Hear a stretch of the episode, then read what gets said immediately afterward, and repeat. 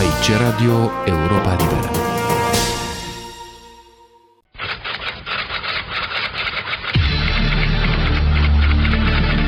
Întâlnire cu istoria.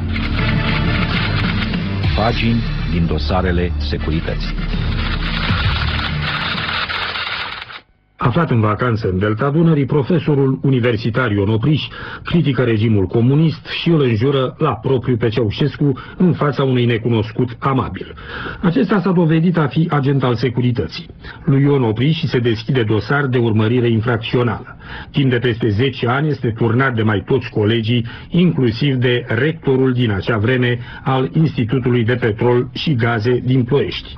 Profesorului îi se montează microfoane în casă, îi se interceptează corespondența și îi este ascultat telefonul. În dorința de a controla totul și de a face rău, securitatea nu se dă înlături de la nimic. Andreea Pora.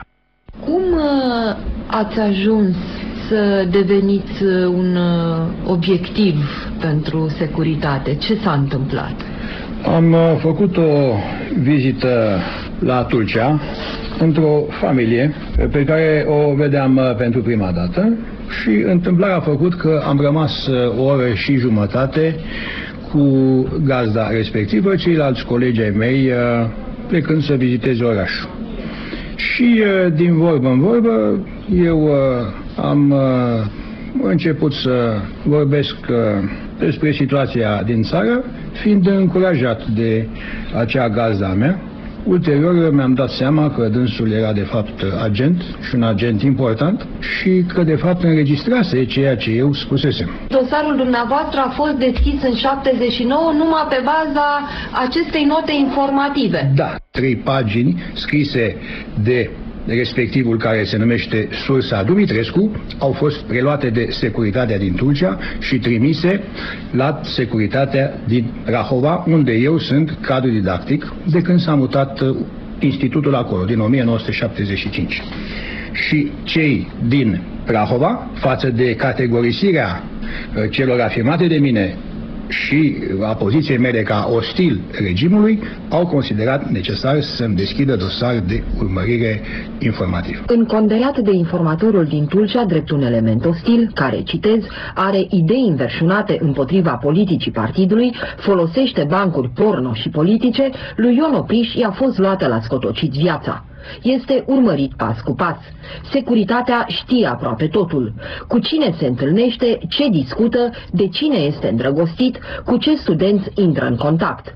Se pare că Opriș efectuează rezumate în limba engleză din literatura română de specialitate pentru publicația americană Chemical Abstracts. Notează sursa cu nume de cod Hudson. La aflarea informației, urmărirea se întețește. Câteodată însă, chiar și securiștii dau greș și rezultatele muncii nu sunt pe măsura eforturilor.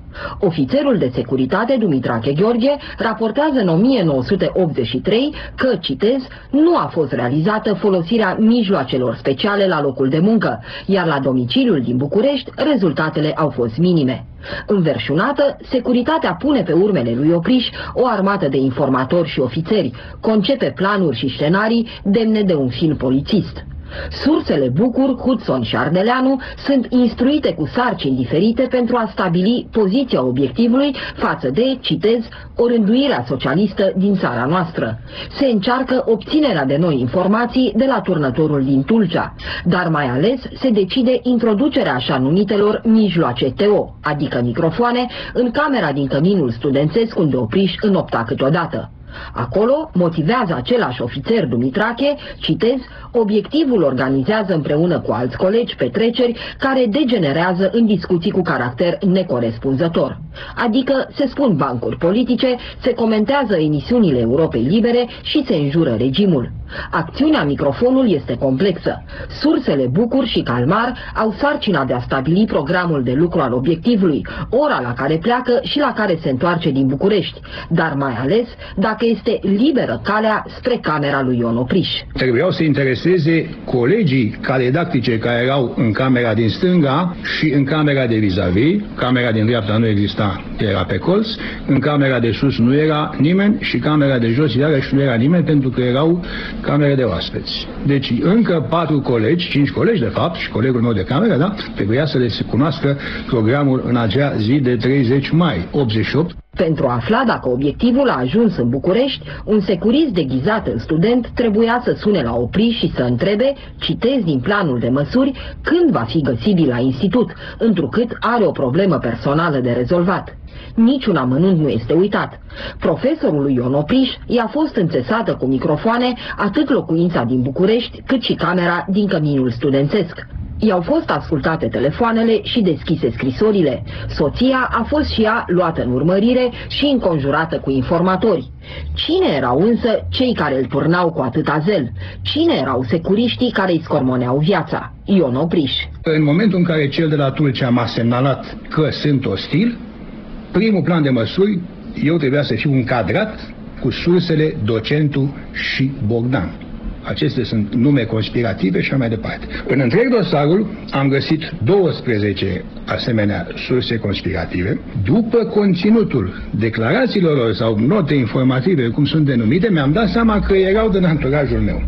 Dar totuși lucrurile esențiale nu le-am spus. Înseamnă că prietenii mei au rămas în continuare prietenii mei și nucleul acesta nu a fost penetrat. Ceea ce este mai dureros pentru mine este faptul că Însă șeful instituției de atunci, domnul rector, și nu-i dau numele pentru memoria lui profesională, a dat despre mine două note informative, una la casa conspirativă Prahova și a doua la locul de muncă al sursei. Adică înseamnă că domnul tovarăș ofițer de securitate s-a dus la tovarășul rector și a spus despre Olaru sau despre Opriș, mai aveți ceva nu? Și domnul rector, cu multă dezvoltură, cu mâna sa, notă și mai departe. Îi cunosc scrisul. În ceea ce îi privește pe ofițerii de securitate, domnule Opriș, um, semnătura care apare cel mai des este un anume ofițer Dumitrache, nu? Da. L-ați văzut, îl știați în perioada respectivă? Da. Ofițerii de securitate erau vreo 4-5 și erau cunoscuți. Erau cunoscuți. La un moment dat l-am luat peste picior pe unul dintre ei. De exemplu, noi începem școala la ora 8. La 8 fără 5 l-am uh, văzut pe culoar și eu intram la, la curs și l-am întrebat ce faceți, intrați la ore? Într-adevăr, cel mai activ ofițer de securitate în dosarul meu este locotenentul major și apoi capitan pe parcursul activității, Dumitrache Ște Gheorghe care, care am uh, și eu informațiile mele, a fost păstrat uh, în serviciul uh, român de informații și în acest moment am, mi, s-a, mi s-a spus că lucrează la București în continuare. Este adevărat că nu mai lucrează la Prahova și că se pare că nu mai lucrează în domeniul informațiilor. Iar trecutul lui îl învinuiește. A făcut poliție politică. Ion Opriș era în mod evident un dușman, unul care denigra politica internă și externă a partidului și statului, care vorbea cu prietenii, sau mai puțin prietenii, despre mizerile și aberațiile din jur.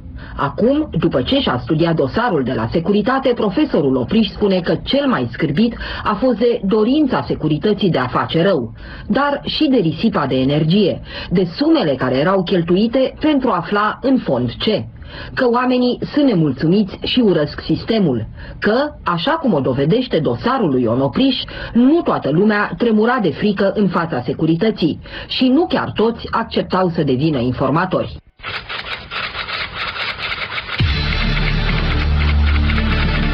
Întâlnire cu istoria.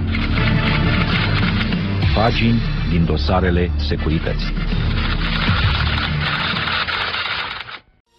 Aici Radio Europa Liberă